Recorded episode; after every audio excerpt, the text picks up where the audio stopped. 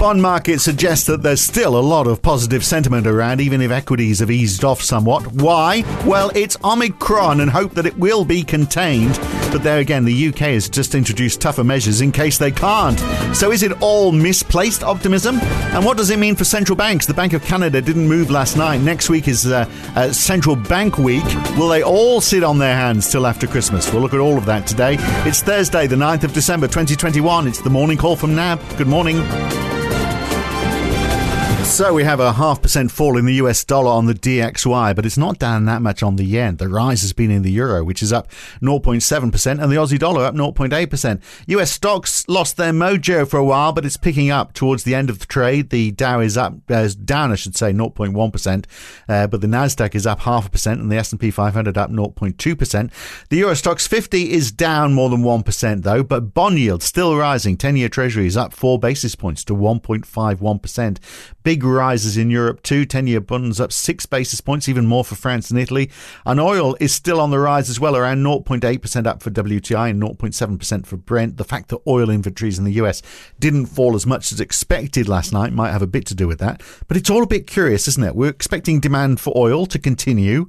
There's a move away from the safety of bonds, but equities aren't really doing too well. Uh, here's Nav, N A B's Gavin Friend to, to try and explain what's going on. I mean, is is it risk on or what today, Gavin? What I mean, is is all the positive about shares being held back because they've had a good couple of days, and otherwise, apart from that, it's all good. Is that what's happening here? Morning, Phil. There is a lot going on, isn't there? Let's try and unpack this.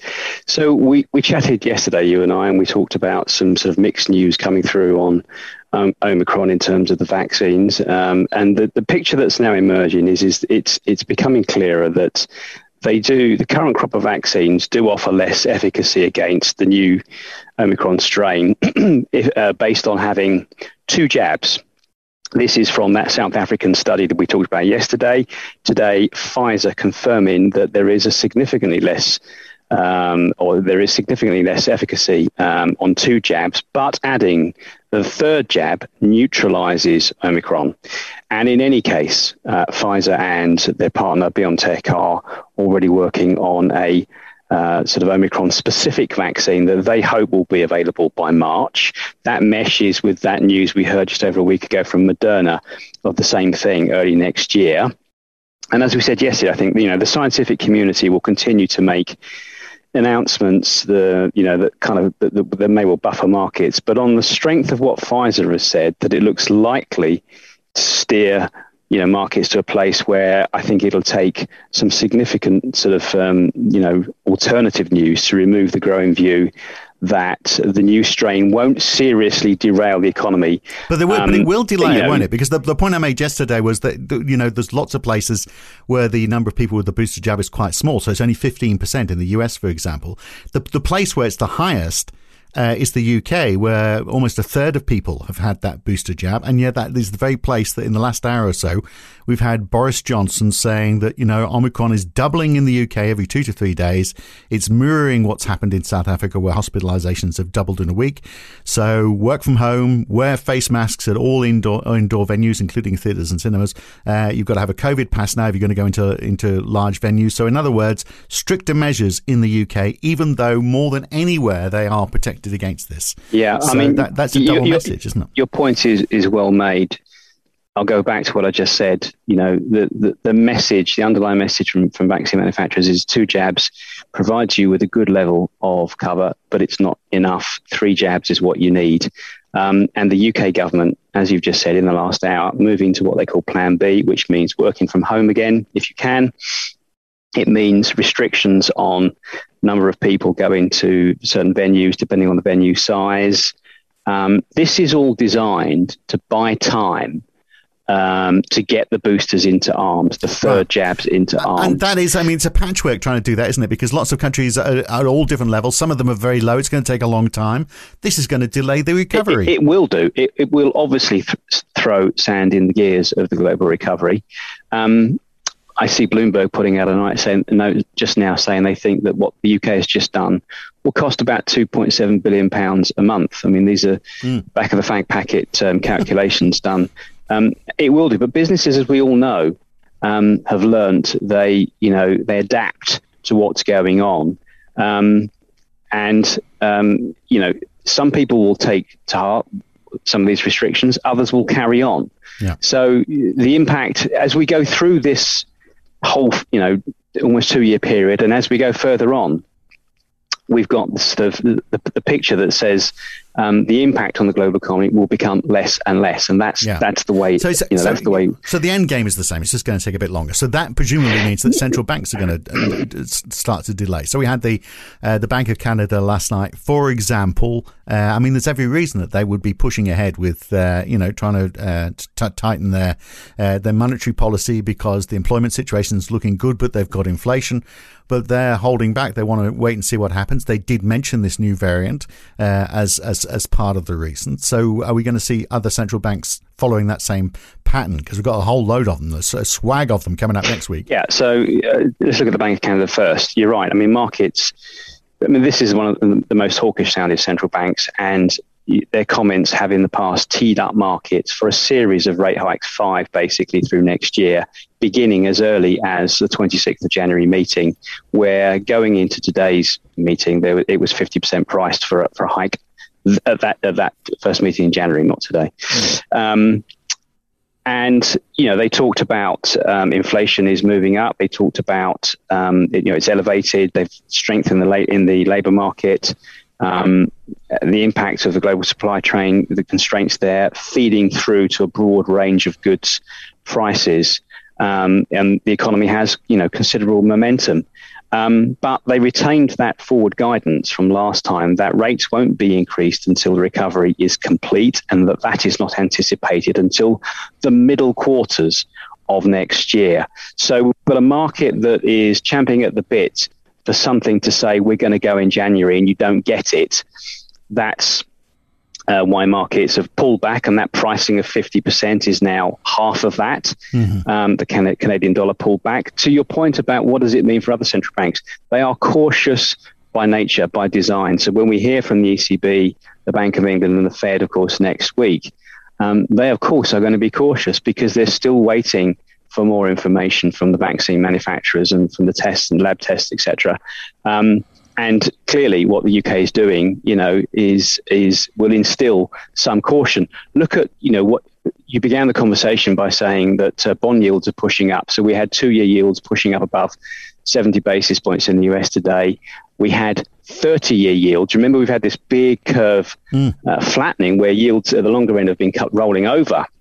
We had a move up from one seventy-five in the thirty-year U S to almost one ninety, up thirteen basis points at one point today. After uh, Boris Johnson has made his announcement of Plan B, all of these yields have just kind of flopped over by two or three basis points. They're holding on to the bulk of the gains because of what I said earlier on, that the market now is predisposed to thinking that this thing, whilst serious, won't derail the global economy. We just need a bit more time. We need more. We need more jabs in arms, and that's why those yields are holding up. So I think you're going to hear you're going to hear caution on this from the central banks. But as we heard from the R B A, uh, and we're we're hearing from others, they don't expect it to to to, de- to derail the economy. But the urgency around inflation. So interestingly, the Bank of Canada removed the word temporary, didn't they, in relation to inflation? And so it's still around. Uh, and, you know, we were, we were told there's a sense of urgency. That's why they were all starting to uh, motion that they were going to make noise uh, moves because they wanted to try and control this inflation. I mean, if they're delaying because of the uh, of, of this new variant, what are they going to do about inflation? Could it? I mean, well, that plays into the debate that's unfolding now. Of course, um, the listeners are aware of that. This could exacerbate the problem if if we're now going to take longer, um, you know, and uh, Omicron um, stifles the, the, the sort of small progress that's been made on healing the supply chains and the labour markets. Then, um, yes, then inflation may go higher still. Uh, as a result. So that, that transitory word, which has been retired by the Fed, you know, we're just pushing out this longer and longer potentially, which means before that- we get to a point where inflation comes back to target. But it is still, we'll come back to what the E C B said. Uh, you mentioned at the top of the, of the brief, we had comments today from Elizabeth Schnabel, she's on the uh, executive board of the E C B, and from Martins Kazaks, who represents Latvia, both really singing from the same song sheet, even though you consider one to be a centrist, one to be a hawk, both describing inflation as humped. You know, we have this hump, we're going to go up. We haven't reached the peak yet. although some people think we probably have in Europe, but we suspect there's a little bit further to go before it starts coming down. But the risks are still on the upside. And for, for Europe, you know, so long we, we, we all think that inflation is not going to stay high um, for very good structural reasons. But actually, there's a strand of thought coming through now that says, well, maybe it doesn't pull back as much, you know, as we as we thought, as, as, as the majority thinks. Um, you know, we might not get anywhere near uh, two percent uh, next year. Um, Martin Kazak's talking about two percent in twenty twenty-three or twenty twenty-four. Mm. And so all this plays into the E C B uh, meeting next week, where we're going to hear about, you know, uh, retiring the PEP program um, in March next year. We'll run down tapering the current bond buying. It's already been tapered in Q four. It'll taper even faster in Q one next year. But as to then what happens, you know, Kazakh seems to say, well, look, um, we don't really want to offer any more stimulus unless Omicron gets really bad. And that doesn't seem to be the case from what we've been talking about so far, mm. as long as we can get the boosters, jabs into arms. And so therefore, the E C B sort of, you know, game theory would be, let's, um, let's, let's, um, continue with the asset purchase program at the current existing rate of twenty billion a month. Yep. Markets think maybe we could expand that by another twenty, or maybe by a fixed sum of sort of two hundred billion over the remaining nine months of twenty twenty-two, which is about twenty-two billion a month. Um, but we would only be using the flexibility of PEP. We'd wheel that back out again if it was needed, rather than having it on the stock open, you know, open-ended until until uh, recovery is assured. So Schnabel said um, that they're not going to raise interest rates until they finish their bond buying program, which sort of makes sense. But I mean, are they yes. not just the emergency bond buying program then, but all the other Q E purchases which are still um, ongoing? Well, that, that's to be decided. I mean, they don't actually have to take any decisions on that mm. next week. And I don't think we should expect that, because we've got a state of flux here. Things are moving around so much.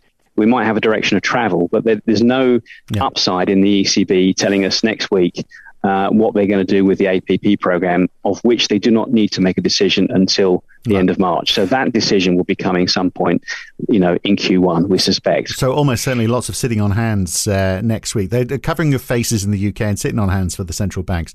Uh, look, uh, we got uh, jobs openings, the JOLTS numbers in the United States, just uh, looking at some of the numbers overnight. They increased uh, to eleven million in October. New hires were at six point five million. five point nine million have left their jobs. So actually not a big difference now between new hires and those le- leaving, but lots and lots of jobs available. Uh, so this is curious, isn't it? I mean, there's lots of jobs available. There's people still quitting. Uh, there's, uh, you know, uh, still, you know, millions of people, uh, still about almost four million people below the uh, pre-pandemic employment number. Uh, the economy doing quite well. Uh, it's difficult to know exactly what's happening here, isn't it? Mm. So, you know, the great um, resignation, as they called it, yeah. um, which has slowed, really to, to has the, slowed a bit. To the right, yeah, indeed, to the rising quit quit rate. So that slowed from Um, four point three six million to four point one five million. Um, still high.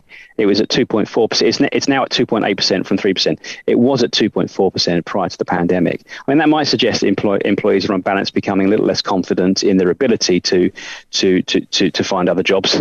You know, we say that. There are eleven million of them open, up from ten point six million mm. uh, in September. But they may not be the jobs that they want. They may not have the skills. They may be in the wrong location. Yeah. People, again, you mentioned this at the top of the show.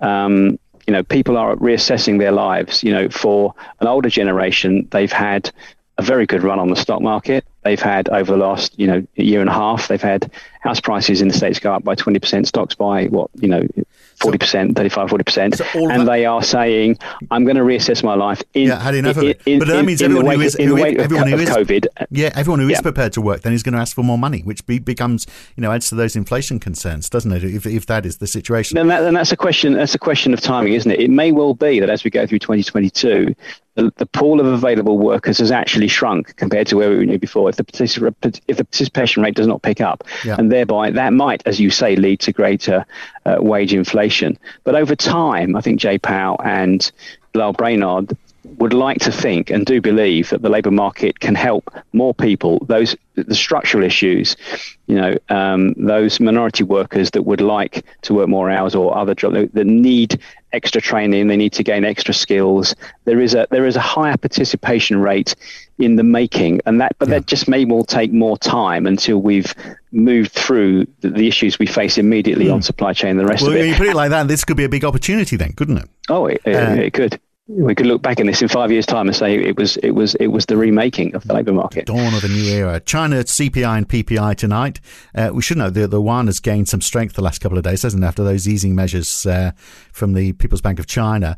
Uh, also, though, Philip Lowe uh, talking in a couple of hours. Now, he spoke yesterday, talked down the impacts of the uh, Omicron strain. Uh, he said, you know, he didn't expect it to derail the recovery. Well, that's sort of like what you've been saying. Although, you know, if you need three jabs to protect against it, Australia's way behind the eight ball on that. Australia has been protected because the borders have been closed. They open again for migrants and skilled workers on December the fifteenth. Uh, that could open the door to more Omicron. It could be a very different future. We we just don't know how different it's going to be. I wonder how uh, how sure Philip Lowe is that it isn't going to derail the recovery for Australia. Well, the first thing to say is he is speaking um, at a payments summit, so it's not clear at this stage, you know, mm. how much we're going to get from the governor uh, in a in a couple of hours on the economy and monetary policy. But we know, as you say to your point, you know, from the post uh, R B A meeting statement that. Um, You know, that they're confident that uh, they think they see the, the economy returning to its pre-pandemic path in the first half of next year, um, even after falling um, uh, in Q three to by the third largest uh, amount on record. Um, th- th- again, he has said he doesn't expect expect Omicron to derail the economy. You know, that's consistent with what we've just gone through. Um, And um, they still think it's going to take time for wages to push up and get inflation sustainably within the two to three percent band. I mean, it's just snuck up there to the bottom of the band. Um, you know, um, it's going to take some time. Uh, what was interesting, I think, about the R B A meeting this week is is that people dialed in on the part of the statement, the the, the second to last paragraph, where they removed this reference to. Um, Uh, underlying inflation being no higher than two and a half percent at the end of twenty twenty-three. Um, so, you know, again, that's a kind of a, a potential nudge that things might be moving a little bit more quickly. There's a bit of optionality there. If there is a Q and A at today's meeting, I suspect that will be a question that people will want to know. We will ask. Uh, we'll see. Um, Yeah, but that's that's where that's where Absolutely. The market okay. focuses on this. Delicate times, aren't they? Because the markets are still guessing on uh, you know where we go when it comes to Omicron. Uh, I, so it's likely any bit of news really is going to uh, drive the direction a bit. We'll leave it there for now, though. Good to talk, Gavin. Catch you soon. Cheers, Phil. Sorry, we talked a bit longer than usual. There's a bit to cover there, wasn't there? That's it for today, though. I'm back again tomorrow morning. I'm Phil Dobby for now. See you then.